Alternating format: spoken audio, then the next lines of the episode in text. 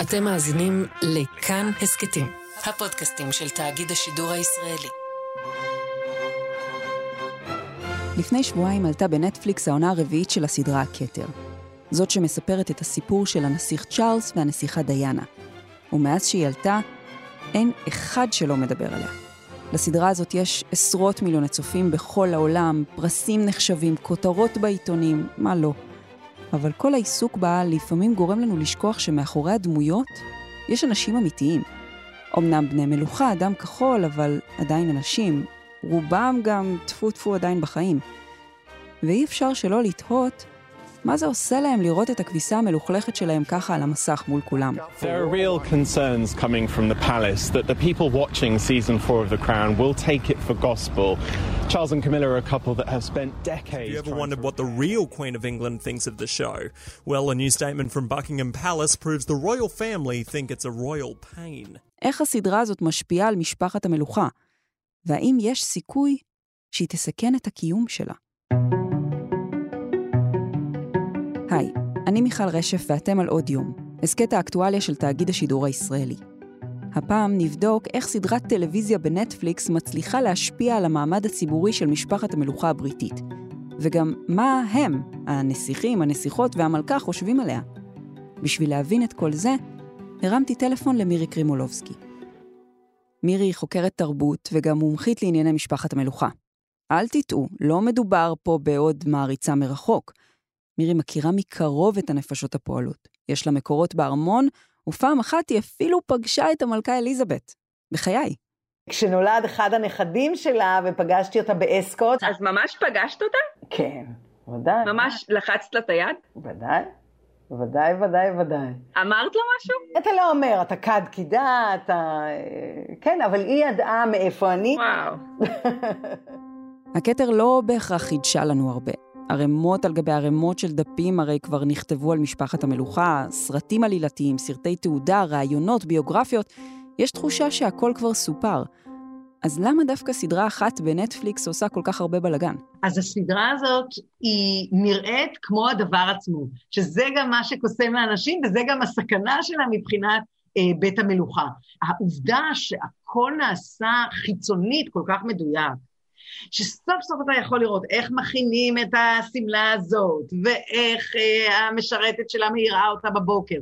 הדברים האלה, זה אין מה לעשות. המדיה של הטלוויזיה היא עובדת הרבה יותר חזק מכל מדיה אחרת.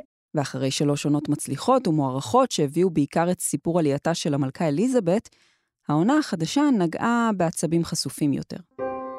העונה הזאת היא סיפור הסינדרלה, זאת אומרת, כל השנים דיאנה, גם בגלל שהיא הייתה כל כך יפה וכל כך לבושה יפה, אבל הבחורה הזאת, שפתאום בתוך הבית הדי עבש הזה, והדי משעמם והדי קודר, הופיעה מישהי שעשתה אה, מהפך מאוד מאוד גדול. תראו, הסיפור של דיאנה הוא פצע פתוח מבחינת משפחת המלוכה. היא הייתה הנסיכה של העם, ואחרי המוות שלה בתאונת דרכים, האשימו בבריטניה את המלכה שהיא הייתה קרה אליה, וגם כעסו על צ'ארלס וקמילה שהמשיכו ברומן שלהם. זה היה משבר תדמית מטורף.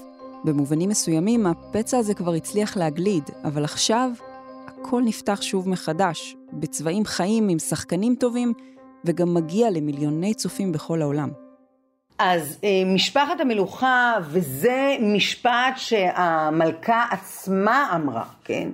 היא אמרה, אנשים חושבים שזאת המציאות ולא כך הוא. זאת אומרת, מה שמטריד את בית המלוכה, שיחסית הצליח להגיע היום למצב שהוא די אהוד, אם הצליחו היום למצב את עצמם, אחרי שנים שהיה להם דימוי מאוד נמוך, ובאמת הייתה סכנה שאולי יחליטו לחסל אותם. אה, היא בעצם מרגישה המלכה ויתר המשפחה שמחזירים אותם צעד אחורה, שפוגעים באמינות שלהם, שפוגעים בפופולריות שלהם, אה, שלא לדבר שיש בו גם פגיעה אה, רגשית בשני הנכדים, איך שמראים את אימם. העונה הזו במיוחד שנויה במחלוקת בארמון, ולא רק בגלל דיאנה.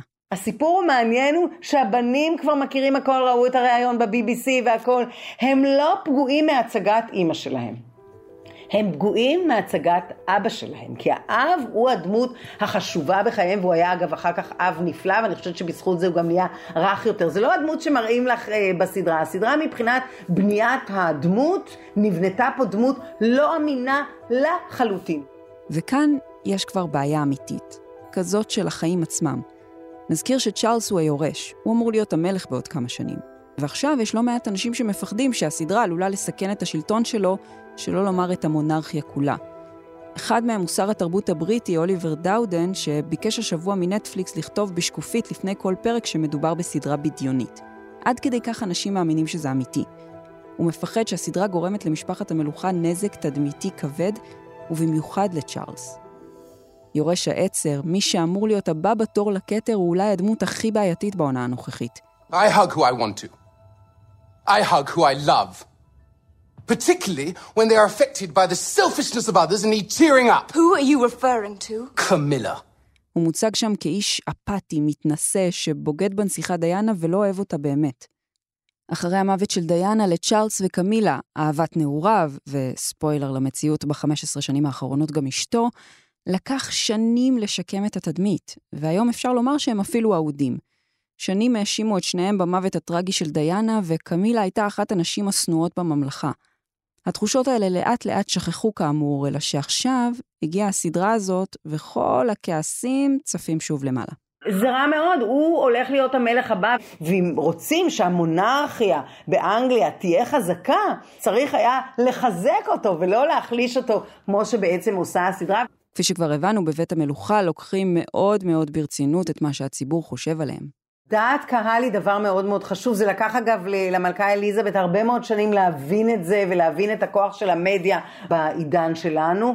כן, זה עלול בהחלט להזיק. זה לא ייאמן איך סדרת טלוויזיה יכולה לעשות כזה נזק, אבל לכן גם כל השנים שהתפרסמו כאילו ביוגרפיות שלהם וכולי, תמיד היה מישהו שעומד על המשמר ממחלקת העיתונות לבדוק איזה נזק אה, יעשה פה. כי כשמפרסמים משהו בעיתון הסאן, אתה יודע שזה צהובון. אבל כאן הסדרה מתחפשת לסדרה מאוד רצינית, כאילו דוקומנטרית. זאת הבעיה. אז זה מבחינת הקהל, אבל מעניין מה הם חושבים על הסדרה. נניח המלכה צופה בה בהפסקת התה, זה משהו שקורה? אז הסיפור הוא מאוד מעניין, כי בתחילת הדרך, יוג'יני, הנכדה... יוג'יני היא הבת של הנסיך אנדרו, הילד השלישי של המלכה אליזבת. פלטה שסבתא מאוד אוהבת את הסדרה הזאת, ומהמקורות שלי, האישיים, אני יודעת שטרם עידן הקורונה הלא פשוט הזה, הם אפילו היו נפגשים עם הנכדות וזה ורואים ביחד, כן? הם אהבו אפילו לראות את זה ביחד. הסיפור המעניין הוא שאני הייתי מעורבת באיזושהי ארוחה, לא חשוב, שבה היה ידיד של התסריטאי, ופיליפ... פיליפ זה הנסיך פיליפ, בן זוגה של המלכה. ישב לידו והתחיל לשאול אותו, אתה מכיר את הבחור הזה? כן. אה, אתה, מה אתה חושב על הסדרה הזאת וזה, והתחיל לתחקר אותו, ואז הבחור אמר לו, הוד אה, מלכותך, אני מבין שאתה רואה את הסדרה הזאת, אז הוא אומר, Oh, נונסנס, נונסנס. אבל לפי הנונסנס ולפי השאלה, זה ברור שהם ראו את זה. אפשר להבין למה הם אהבו אותה. שלוש העונות עד כה הציגו את בני הזוג כאנשים רגישים, מורכבים, אנושיים, תדמית שהמלכה תמיד הייתה מאוד רגישה לגביה. שהיא ראתה את העונה הראשונה, שהיא נראית בה כל כך בצורה, שמגיע לה, כן? בצורה חיובית, היא ואבא שלה וכל המשפחה, ופתאום אה, חל מהפך. We never took the children anywhere. When we went to Australia in 1954, we left them at home for five months. And you suppose that might have had consequences? On what? The tour was a triumph. והיום הם רואים את זה, הם רואים את זה קודם, הם מקבלים את זה קודם. כן, הם מקבלים לראות את הפרקים לפני שהם עולים.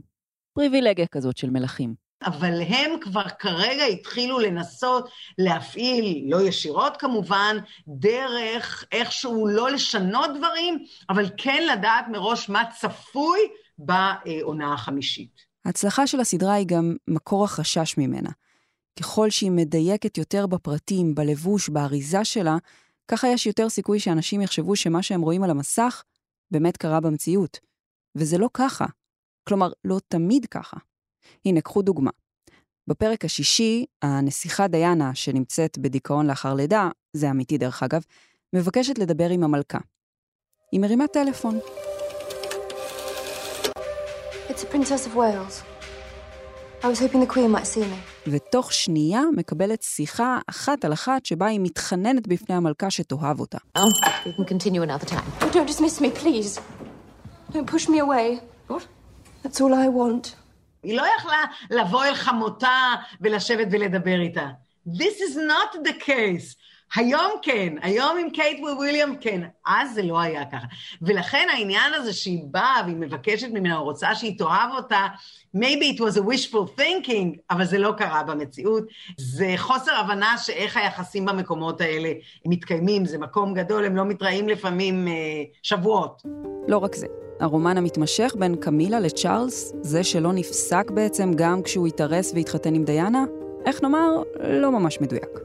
היו שיחות טלפון בינו לבין אה, קמילה, אבל אחד הדברים הכי לא מדויקים בסדרה, שמראים כאילו הם כל הזמן אה, נפגשים.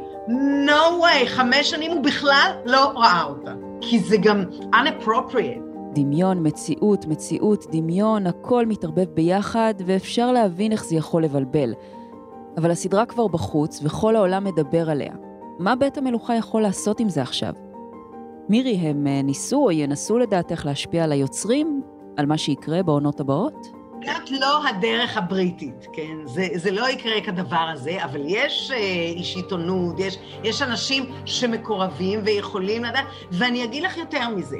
הבמאי, כן, התסריטאי, מי שבעצם אה, ילד את הסדרה הזאת, המום בעצמו ואפילו עצוב במובן מסוים, למרות שהרייטינג מטורף, מזה שהם כל כך נפגעו. לא רק מחשש שבעצם הוא אה, עלול להיפגע פה, כן? אלא הוא, אה, הוא לא התכוון. זאת אומרת, הוא קצת פיקשש עם העונה הזאת, והוא יודע את זה בעצמו. בהחלט כן.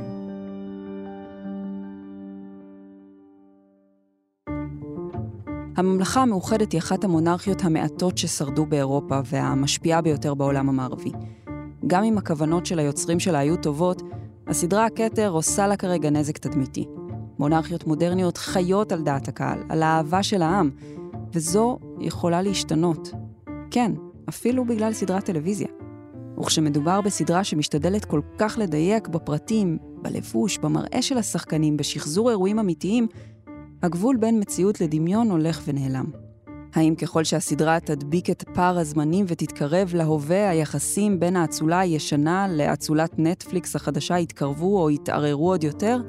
על כך, בעונות הבאות.